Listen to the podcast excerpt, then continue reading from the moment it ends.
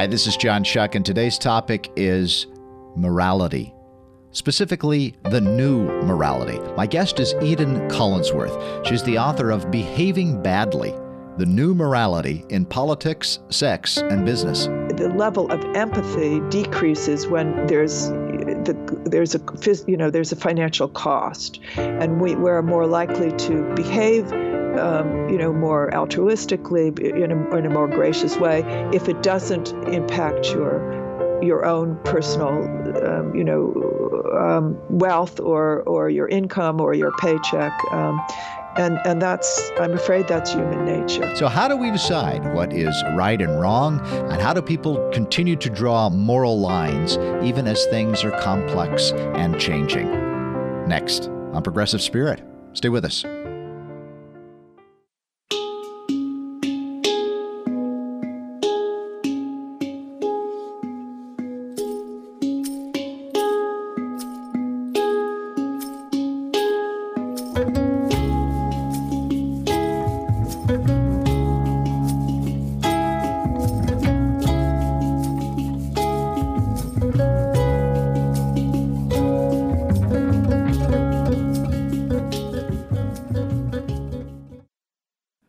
Pacifica Radio Network, the Public Radio Exchange, PRX, and from the studios of KBOO in Portland, Oregon, this is Progressive Spirit.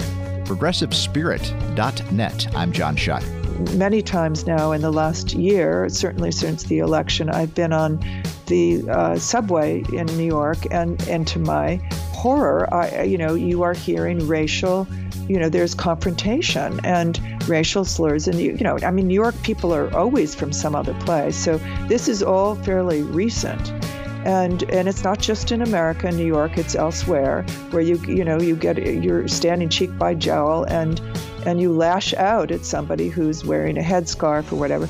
And, um, so this sign read, it was very simple. It was two words and a comma and two more words. And it was not them, only us.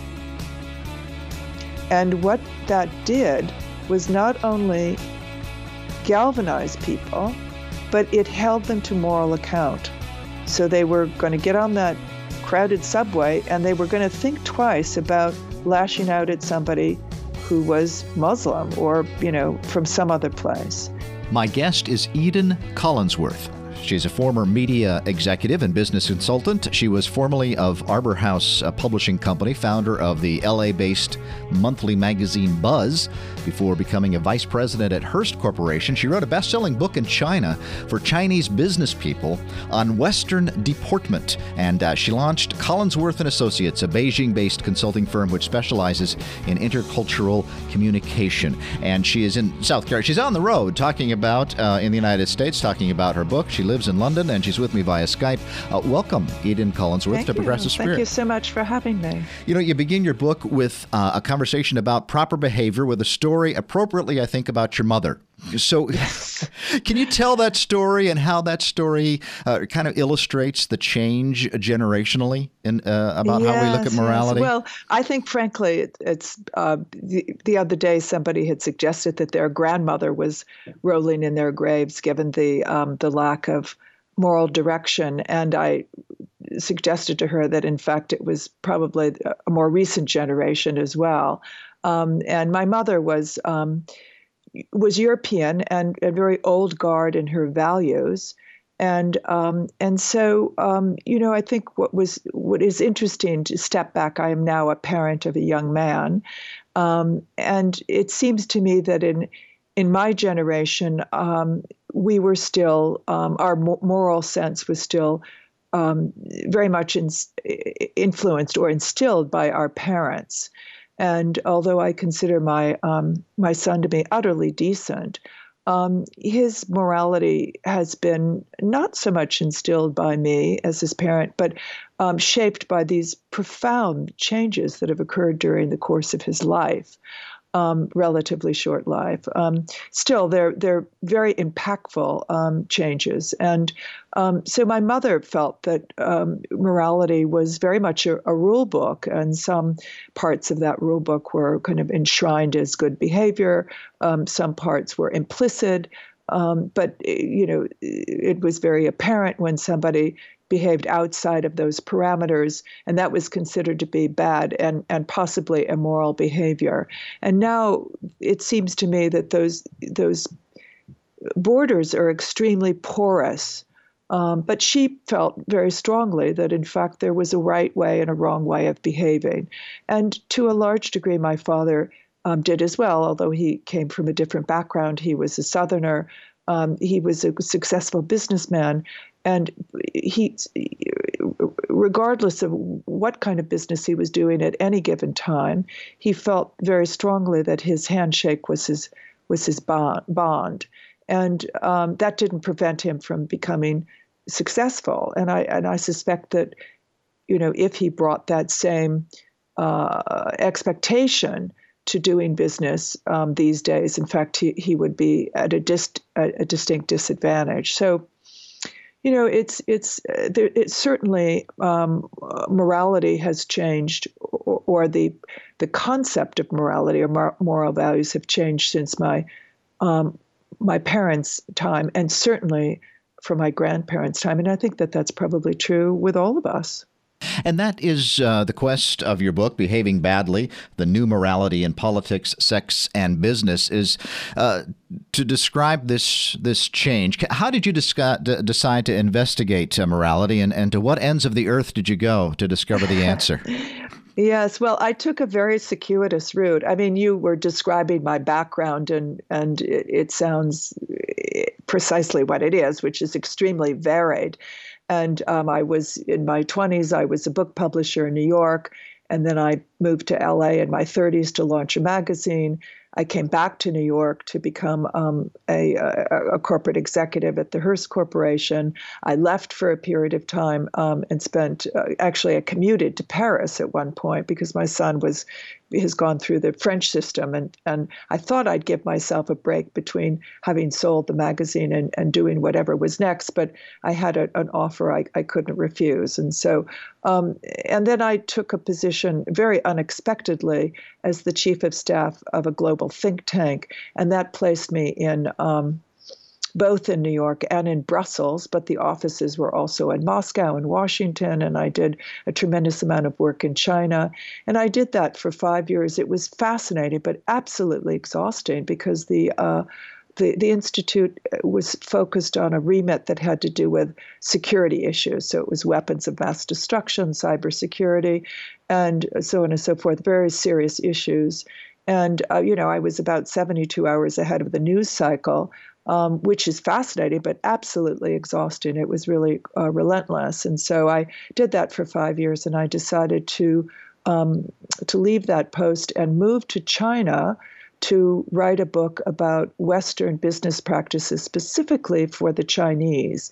And this was the result actually of going in and out of China over the period of the 30 years that you know, I've just uh, that have kind of unspooled in terms of my career, and in various capacities. And it seemed to me that there was a there would be a real appetite for Chinese business people to better understand Western um, deportment, uh, not because, frankly, they want to be more like the West, but be- because uh, they saw it as a financial um, advantage to understand how how how to uh, best interact with Western business people. And so I, um, uh, uh because I had you know a, a, history in book publishing, I was able to work very specifically with a Chinese. Um, a, a, publisher, and in, in China, uh, uh, all of the media is is state controlled, and most of it is state owned.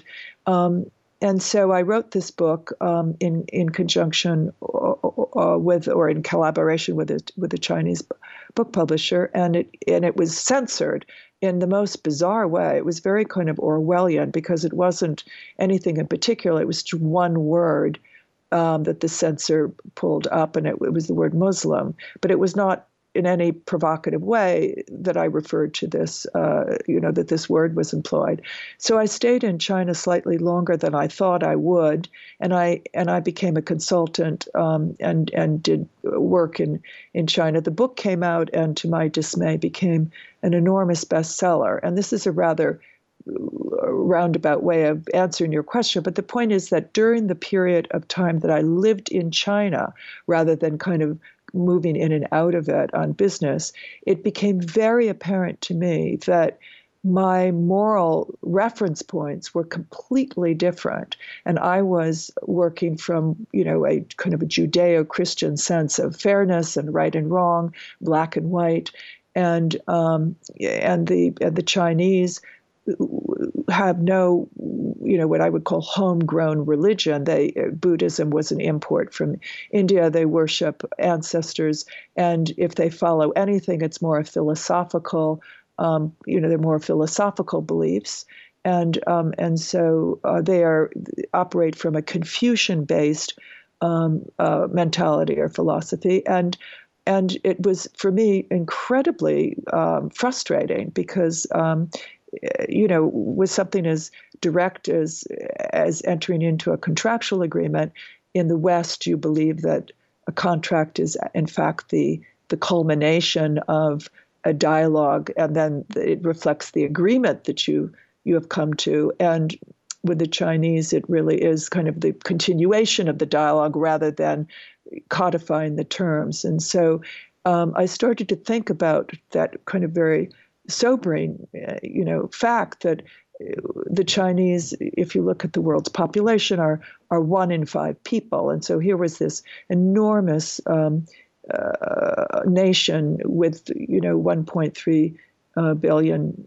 people, and they they simply weren't thinking like me in any sense of the word. And I started to then reflect on whether my those what I call kind of the old guard, guard sense of morality, whether that in fact was even applicable in my own country, that, that it seemed to me that it was becoming less and less germane in America. And so I thought that I would explore that.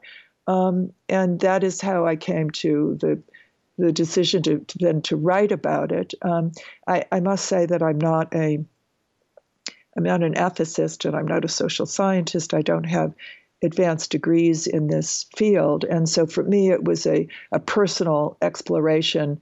And I, I, I, hope I hope that I very much hope that I take the reader along with me because they're kind of fundamental issues I think that we all face. If you're just joining us on Progressive Spirit, I'm speaking with Eden Collinsworth. Uh, she's the author of Behaving Badly The New Morality in Politics, Sex, and Business, just talking about how this process of discovering uh, what morality might be. Uh, you mentioned um, the, the Chinese philosophy of Confucianism. Well, that's certainly mm-hmm. traditional too. And part of the, the I'm wondering if within China, if also morality is changing. But then you also said in your book that it's really highly censored on what the Chinese people get from the West. Well, you know, it's not censored in the way that we think it it it, it is. Um, you know, we we as not surprisingly, all of us have a prejudice uh, and, and, believe what we want to believe. Um, and and uh, there the this, they are highly censored, but in a very specific way. So it's not necessarily, uh, you know, the fear of getting information from um, outside of China it is the concern that uh, the internet will become a virtual meeting place from which to organize. And so, yes, it's it's frankly more censored now under President Xi than it was when I was there five, six years ago.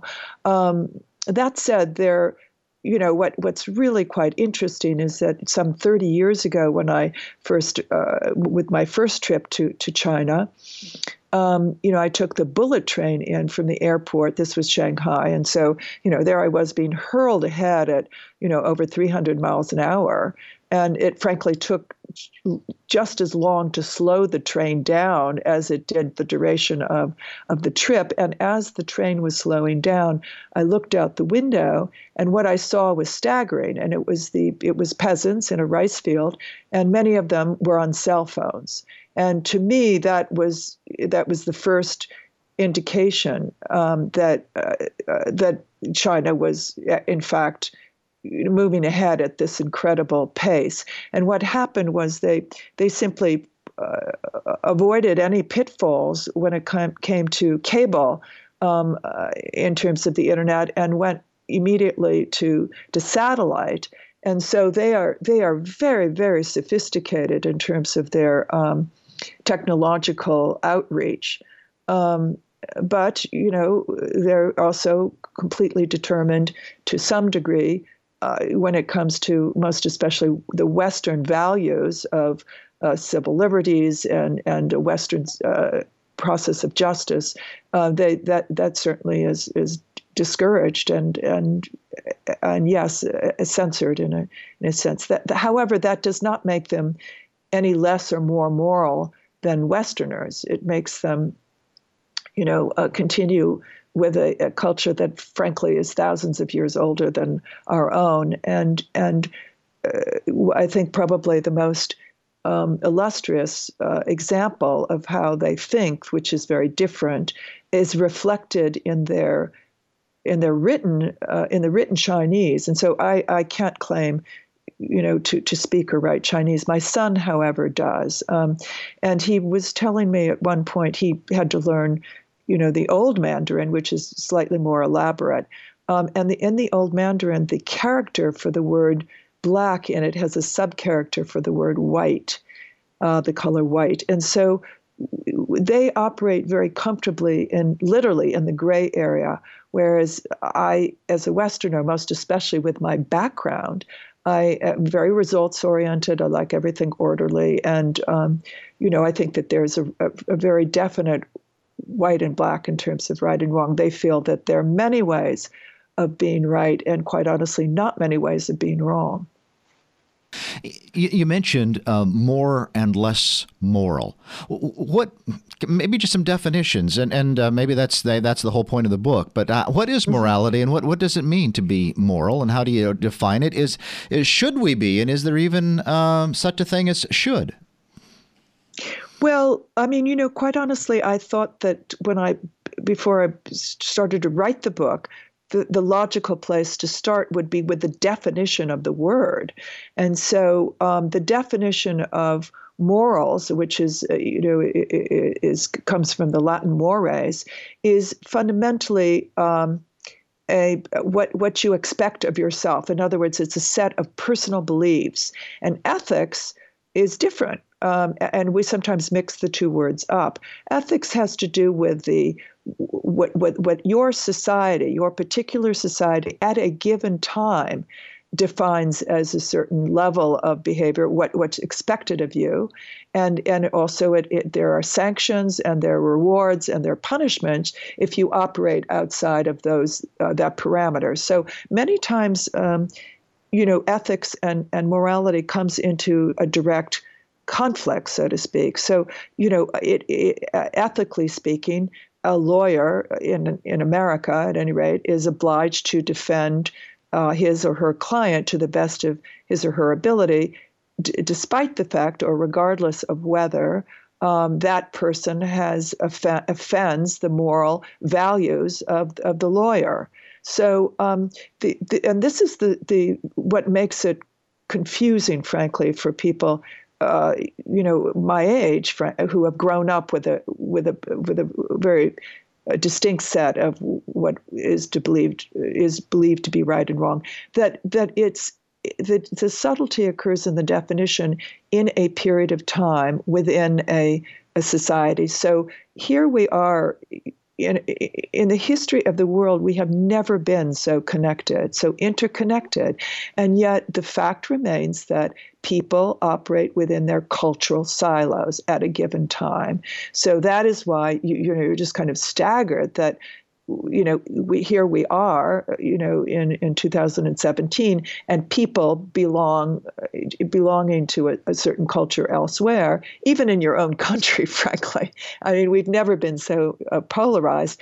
They they simply are operating with a different set of ethical values, and and and so it gets, it, frankly, it gets even more baffling in terms of human be, human behavior. But I think you know people behave the way people behave and what what calls them into a account is what the society expects of that person and then you know more internally it's what you expect of yourself and i always think of it as you know morality as you telling yourself well i shouldn't do this even though it could be legal or acceptable you know in a larger scheme of thing it's you setting your own um, parameters yeah, you talked about it's kind of that morality is that in between part where there's something that could be done and but I can't cross that line, and somewhere in there is that uh, individual sense of, of moral direction or moral compass.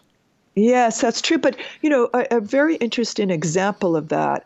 Um, it, you know, I, I, what I did was I approached the subject uh, kind of thematically. So, uh, and that obviously is evidenced by the subtitle, uh, where I concentrated on politics, uh, you know, sex, and, and business primarily.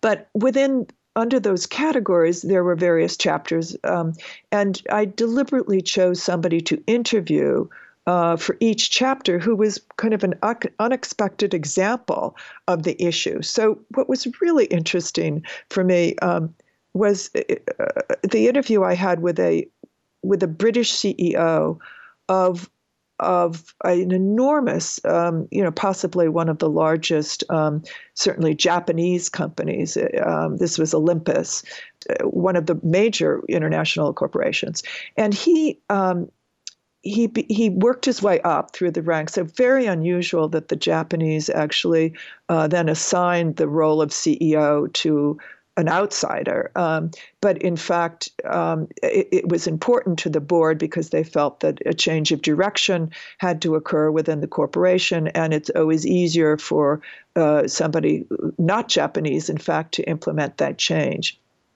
and see it through. So this gentleman who was at this corporation for some 30 years, he wasn't unfamiliar with it. It, it was, you know, uh, what he did uh, without a break uh, or, or any other job for the better part of his, his career. So he, as soon as he became the CEO, he was then uh, asked for certain financials. He realized to his complete shock that there was, uh, you know, that a, a multi-million dollar um, you know, fraudulent, uh, you know, entry had simply been passed from one CEO to the next. He had gone through three CEOs, and um, this was never addressed, much less corrected.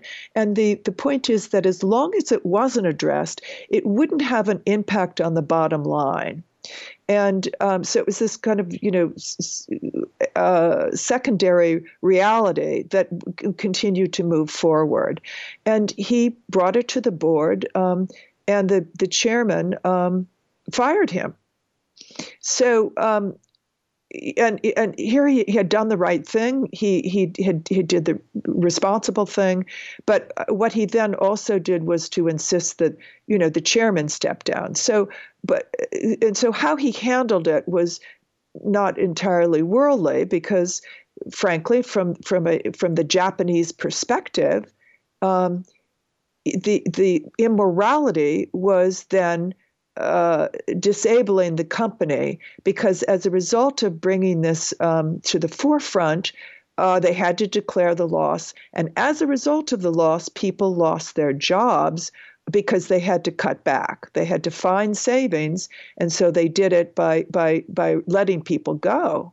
So he was vilified you know, for in fact being disloyal to the company. And that is very specific to that culture. So, um, you know, there you have a perfect example of how he thought he was doing the right thing in the Western sense. And they thought that, in fact, he was doing very much the wrong thing and, and the immoral thing, certainly the irresponsible thing, by um, by forcing an issue that then would require the firing of people. He was not loyal to the company. Um, and, and so that they felt that that in fact was an act of immorality. So, you know, it's everything is relative everything is relative. Uh, you quote Oscar Wilde at some point that uh, uh, morality is what uh, uh, what is it that other uh, that you that you find distasteful, right? That another person's morality yes, is something. Yes, well, so we I mean we fall back on our our, our own personalities, and uh-huh. and he was it was always very he was a wonderful wordsmith and he simply said that morality is the dislike you have for people you don't agree with and yes. that's probably to a degree true but in, in this with this particular example, it had very far reaching consequences. Uh, absolutely. And it also is a sense in which uh, morality, as we think about it, uh, uh is also very, is rather unconscious. And it also refers to how we make a living. Um, yes. It's in our, our interest that we often don't know. I think that's absolutely true. I think that you know, if you look at the seven deadly sins, which is a kind of blueprint of really bad behavior and what and one of them is greed of course. And and quite honestly if you think of it in a literal sense and you see you see what's transpired most especially in the last 30 years you know greed many people believe that greed is the engine for capitalism because you you know it's all about increasing the profit margin. Um, and um, the one thing that it became as I moved my way across the, you know, uh, it didn't matter where I was, whether I was in China, you know, in France, in the U.S. It, it just seems to me that uh, people around money are, you know, usually are you're usually disappointed in terms of how they behave around money. And you you can, you know, you can think back to your family members, your friends. You can look at the Panama Papers, which, you know, it wasn't illegal, but certainly it was immoral. They were outwitting. They were trying to outwit, uh, you know, the tax uh, system. Um, and and if you looked at the the people involved, it was like the United Nations. I mean, there was, you know, somebody from Greenland. It was, you know, there was the members of President Xi's family in China. There were countless Americans. There were, you know, British. And so I, I you know, I looked into some research and the empirical information. If you look at, you know, how people behave around money, and um, there's no doubt that the level of empathy decreases when there's the there's a you know there's a financial cost, and we we're more likely to behave. Um, you know, more altruistically in a, in a more gracious way if it doesn't impact your your own personal, um, you know, um, wealth or or your income or your paycheck, um, and and that's I'm afraid that's human nature. My guest on Progressive Spirit is Eden Collinsworth. She's the author of Behaving Badly The New Morality in Politics, Sex, and Business. I'm John Shuck. Stay with us. We continue the conversation after the break.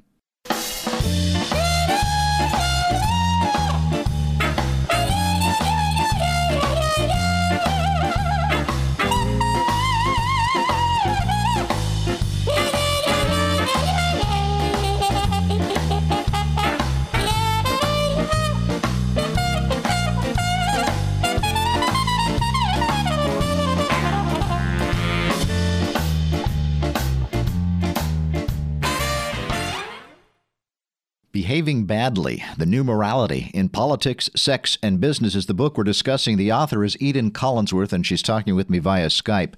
This is Progressive Spirit. Uh, uh, two questions. One, what impact, what, what just kind of kind of put you in a tailspin most of your stories, if that could be the right word, of, of your morality? What challenged a bit of that? Uh, uh that one, and then was there a story in there that you found also, well, rather inspiring about the human condition? Well, I must tell you that the the the most difficult chapter for me and the most compelling chapter, which speaks on both of those points, was an interview I had with a man who had murdered two people. Yeah. And just just to frame this in perspective, um, in the UK, unlike America, you you know when you after you serve your your sentence for whatever your you know for whatever crime, the their uh, philosophy and their attitude is that you start afresh. You you have the opportunity, you've paid your dues, and you have the opportunity to start anew. Um, so uh, also, it's extremely difficult to find uh, out the specifics of what why somebody is in prison, uh, you know, uh, and um, you know what what specifically transpired. And so, um, what what happened uh, in, in this in this regard, in terms of my my own exploration, is that I uh, sent emails out to various people. Some people I knew, some people I didn't, uh, because I wanted to speak to somebody. I, it, the crime didn't matter, but I, I wanted to speak to somebody who obviously had done something so undeniably wrong and, and, and in my mind immoral. Um, and and I one person then sent me to another, and eventually um, I I had um, a correspondence with this man who did not give me his birth name, and I had no idea. I had, I understood that he he had murdered two people, but I had no idea uh, of the circumstances. And because and this was my prejudice this was fascinating um, you know to, to better understand myself I, I had to look back and see that initially i thought because he was he expressed himself a certain way. He was very dignified and uh, about it and quite articulate. He didn't go into any details, but just by the the the you know the tenure of his communication with me, I thought that he had to be it had to have been a, a, a, murder of passion that he came home he found his wife with a lover or you know whatever and then he killed them both because i couldn't imagine anybody who was this eloquent um, and and actually reserved in his correspondence was you know somebody who murdered uh, a different way. In other words, I had it in my mind that he murdered a certain way for a certain reason. Well, in fact, it was completely the opposite. I, I didn't I didn't know this until, in fact, the day before he, he arrived to, to at my flat. By the way, um, you know, uh, and I was the only one there. I, I needed to record the the the the, the, discussion. And I needed a quiet place, a private, quiet place. And so I had invited other people to my flat, and I thought, well, there's no reason why I, I had to. I, I, felt I it was my obli- moral obligation to extend uh, you know, the benefit of the doubt and goodwill. And so there was no reason for me to try to think of another place to interview him. At any rate, he, um, this was a man who had absolutely no, um, I mean, his was such a brutal childhood. And he immediately made clear to me that this didn't justify the murders. He murdered for money. He burglarized, and and and one person came home, uh, um, you know, and they he had an accomplice, and they they were caught off guard, and they they killed this man, and another person. Um, you know, they killed in a park. They, it was all for, it was, you know, it was basically for money. And um, he made it very clear that nothing justified what he had done. But his decisions thereafter made him a moral agent in a way that I that I couldn't have imagined. And and what happened um, to make his story as short as possible? He uh, without taking away from it. He went through the court. He ran off when he was eight years old. His father, his mother was killed. His father was a violent drunk who beat him. He he ran off at eight and he began to steal at eight, and that's all he knew. And and not surprisingly, he then, as he got older, he then you know became slightly more sophisticated about how he he stole and he began to burglarize apartments. And um, never, as a result of these two deaths, did anyone suspect it was this man? He was, you know, kind of off the grid, and so, um, you know, he, he he was not pinned to either of these of these murders. He did escape. He decided to leave the country and he went to France and he joined the Foreign Legion, which is when you can absolutely disappear. You get a new if you so wish, a new identity. And the point, uh, uh, the point that is important to acknowledge here is that during the course of his four or five years in the Foreign Legion, he became a great leader of men. He was put in charge. He was sent to the Congo. He was, you know, enormously respected. And his point to me was that that was the opportunity. That was the only, first opportunity he had um, of actually moving into a schedule, being responsible, um, uh, accepting a code of conduct which was, uh, you know, honorable, um, you know, being uh, uh, being be, becoming moral. In other words, he felt that it was the first time he had the mechanics were in place to uh, to allow him an understanding of what he had done and in a way that was staggering to me, he decided to give himself up, even though he wasn't he, he wasn't identified as the murderer of either of these two men. And he gave himself up in France, um, and he was brought back to to to the UK. He stood trial. Um, he was given a 23 um, uh, year sentence, the first of which was in solitary confinement. He read his way through the only thing he was given only for that one year, just an hour out of his cell a day, but he was allowed to take out six books a week to read. And you keep in mind, this is somebody who never had an education. He ran off when he was eight, he was never in school. Obviously, he was, was very you know, certainly uh, in terms of a language, he was quick enough to have picked up French, you know, when he arrived um, to join the Foreign Legion. But you know, this is this man had absolutely nothing. He was given up on. He you know he he w- he was not educated. He it was just hopeless. And again that doesn't justify the murders but he somehow found his way out of uh, just a point of no return by making this moral decision. And and that was extremely difficult for me to reconcile that this man who had done these these you know these absolutely unspeakable merciless you know murders that then could actually become a, a moral person who made the uh, decision uh, first to give himself up, knowing the consequences, and then actually then to to become you know to to come to the realization that the only thing he could do was to be the best he could be once he got out. And so he is now you know speaking at schools. He he told me that to repeat his story allows him to actually live with it. And he's a trustee on various prison reform, uh, you know, committees in the UK. So, you know, for me, that was the most difficult. It was actually the most dispiriting, but at the same time, it was the most um, inspiring. Eden Collinsworth, my guest. She's the author of Behaving Badly The New Morality in Politics, Sex, and Business. I'm, I'm, as you tell a story, I think you use the word in, in the uh, book of, of redemption. Um, yes, in regards, yes. and in a sense, so that kind of has uh, talks about religion. I mean, uh, in, in, the old days, that's what religion was supposed to do, right? Uh, kind of discipline so. us think, to be I mean, moral. I think what's happened is that the church. I mean, again, this is what I've. Uh, this is not my this is my personal perspective, but it's the result of having traveled in and living outside of my country and and traveling and then researching, uh, you know, this book.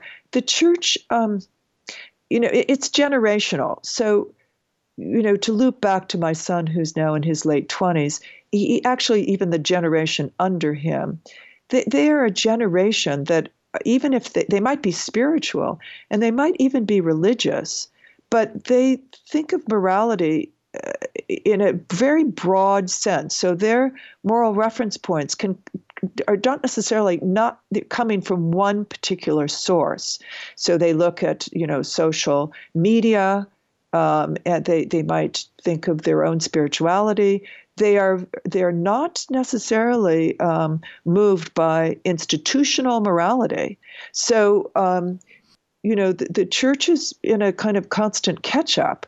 Um, the, and I'm talking about you know the church's organized religion. And and what was interesting for me was during the course of the year that it took me to write the book, uh, uh, Ireland, which is a predominantly Catholic country, was the first country to legalize gay marriage, and it absolutely stunned people, including the church.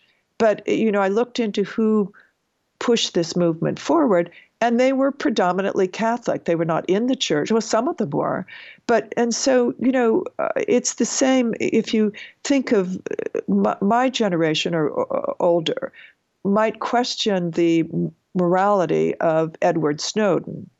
Um, if you talk to anybody under a certain age, they think, in fact, he made the moral choice. It was a courageous and moral choice that he made. Um, and so it's it, a, a, great deal of this has to do with um, you know, it's generational, and, um, and and so things have changed. It's it's that simple. It's not that they it's a less of a less of a morality. It's a different morality, and they feel that it's they're far more flexible than than uh, than I am, frankly. I'm talking with Eden Collinsworth, author of Behaving Badly The New Morality in Politics, Sex, and Business. I do want to talk about sex uh, for a minute. Same sex couples having children. Uh, and you related a, a, couple of stories regarding that and, and how that is a challenge between uh, generations. I know within my own family how, and, mm-hmm. and the ethics regarding that. Can you talk just a little bit about that?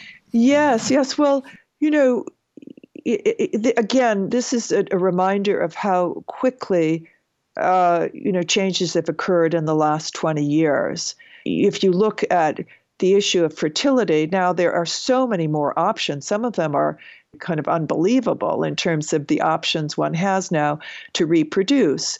What I was interested in uh, was the the idea of of not only gay marriage, but but more to the point, how forming a family has changed and right. um, and what uh, what that constitutes. And so again, if you look at uh, young people in their 20s, how a family is formed, you know, whether somebody is, you know, uh, has been biologically altered in some way. It's, you know, you, you've got a donor, you've, you know, all of that is slightly academic as opposed to uh, you know, their parents' generation, where you know there was a kind of prototype in terms of how you you form a family, and um, you know it, it's it's just extremely different. That said, I don't think that there are they are less good parents or less moral parents. I mean, if you you have a you know a, a, a, gay family where you know they've either adopted or they've or or most to the point now that you know you can you can orchestrate it where, in fact, you are the biological parent of your own child. I think that what has to be remembered is that that doesn't, that it just makes it different. It doesn't make it bad or good. It makes it extremely different from people who have grown up uh, with a certain set of parameters. And what was interesting to me was a reminder that the, the word bastard, you know, in my lifetime uh, was considered to be a, uh, f- for the obvious reason, considered to be demeaning. And in fact, if you ask somebody today of a certain age, they don't, the literal sense of that word has been lost. I don't think that's so bad, by the way. No, I don't. Um, but yeah, because I, I, I you mentioned something, the orchestration of birth. I mean, and, and that really mm-hmm. is that's what I was getting at. Is that it's it's really new territory that, for example, same-sex couples have to uh, create on their own and find their own ethics and how they're going to do that, and it's complex and it's um, very and it's full of and it also depends upon the legality of uh-huh. where you are. And so what happens, and, th- and this is a genuine concern, and I appreciate it, is that the people who can afford it, because in fact it's, a, you know, it can become extremely expensive, and your insurance isn't covering it um, uh, you know, you, you can kind of pick and choose your, you know, they, they call it a, you know, you, you, you design your reproductive opportunities uh, by, you know, just kind of cherry picking your way through what's available and legal. So, for example, in the UK, it is illegal to manipulate um, in order to um, uh, to uh, choose one gender over the other. Uh, it isn't in America, and so wealthy people, who, you know, in the UK come to um, to to the U.S. Um, to to increase the chances or or guarantee the chances you have one sex uh, or the other, and so um, it, it, again, it's relative to where you are uh, and the legalities, and and most to the point what you can afford. So it's illegal to to to freeze egg your your eggs if you're a woman in China, um, but the people who can afford it come to California and and and and take care of that um, there. Um, so you know there are a lot of options, some of which are, you need a kind of flow chart to to follow. I mean, I remember in LA years ago, I was taken back to say, to say the least. Um, I, I, I, knew a couple for ten years. I, I, knew them both of them individually and and as a married couple. Uh, I consider them completely, utterly, unquestionably moral and committed to their marriage. But in a very casual way, you know, it became uh, the, the, the, the woman um, told me um, that her husband, b- again, both of these were very dear friends, was making himself available um, to, you know, for uh, uh, uh to a lesbian couple they knew, uh, both of whom wanted to get uh, to get pregnant. There was the understanding that whoever got pregnant first, obviously, then you know the other one would kind of step aside for a period of time. And this man who I knew, um, again, utterly committed to the marriage, was making himself available. And I don't, I thought, well, I'm not quite sure how I would feel about that. How would I feel if my husband agreed to, to, to inseminate, um, you know, w- where there was a child. And so it's, it's very personal. And then to make matters even more complicated, you know, when I was a year or so later, when I was in LA, this was, you know, LA is always kind of one musical step ahead of, I think, ahead of uh, the rest of, uh, uh, you know, of America in terms of the trend line. But I was made aware of, I went off to lunch with a group of people, and it happened that there was a woman who, you know, was, uh, she was a, a lesbian. Her, her brother was, was was gay. They were both in relationships, and so the understanding was her brother would inseminate her lover, and she would then be inseminated by his lover or partner, and then they would somehow swap babies. And it was so beyond me. And I thought, well, that was uh, that's where I got really uncomfortable. I thought, well, it was one thing for somebody to father a child, you know, uh, it was another thing then to swap babies. So, I mean, you know, it's all relative. I, I didn't understand where I was supposed to draw the line. It was very, for me, very, um, uh, you know, there was something that was coming from the base of my spine that told me, well, this I don't mind about this, but this I, I, I really have got to think twice about. Huh. Yeah, and then you said, but uh, you also believed that those couples would raise those uh, children uh, whichever one happened with great love and, and, and everything. Uh, unquestionably, and and I mean, you know, I I'm fairly de- my facial expression apparently is very demonstrative. So even though I'm keeping my thoughts to myself, I gather, you know, my what I was expressing on my face was, you know, complete confusion. And of course, the the woman who was explaining this, she didn't. She, I suppose for all the obvious reasons, she became rather defensive, and she said do you have a problem with this? And I said, I'm not sure what whether I've got a problem, but and she said, well, I, it doesn't matter if you have a problem. What you have to understand and accept is that these babies, no matter how they're brought up or with whom, they will be loved unquestionably. And and I and I, I absolutely believe that that the so perhaps that's the most important thing. Well, that's the challenge. What is the most yes. important thing? How do we decide in the end? And and a lot of it just is is what is outcome, I guess, as uh, the behavior well, it is. is. But but I, I I mean I must say the one the challenge and the inspiration, and it will become more and more of a challenge. Mm-hmm. The, the fact is that regardless of what politicians promise, and it's not just in this country, I've seen it in Europe, in, in now in the UK, I've seen it now, it's very much a global you know, issue. There is a churn of humanity that will not diminish. That is our world now. And so if you take, for example, the mayor of London, the current mayor of London, he is the son of a Pakistani London bus driver. He was asked to explain himself or describe himself. I, I, was just staggered by the simplicity of it.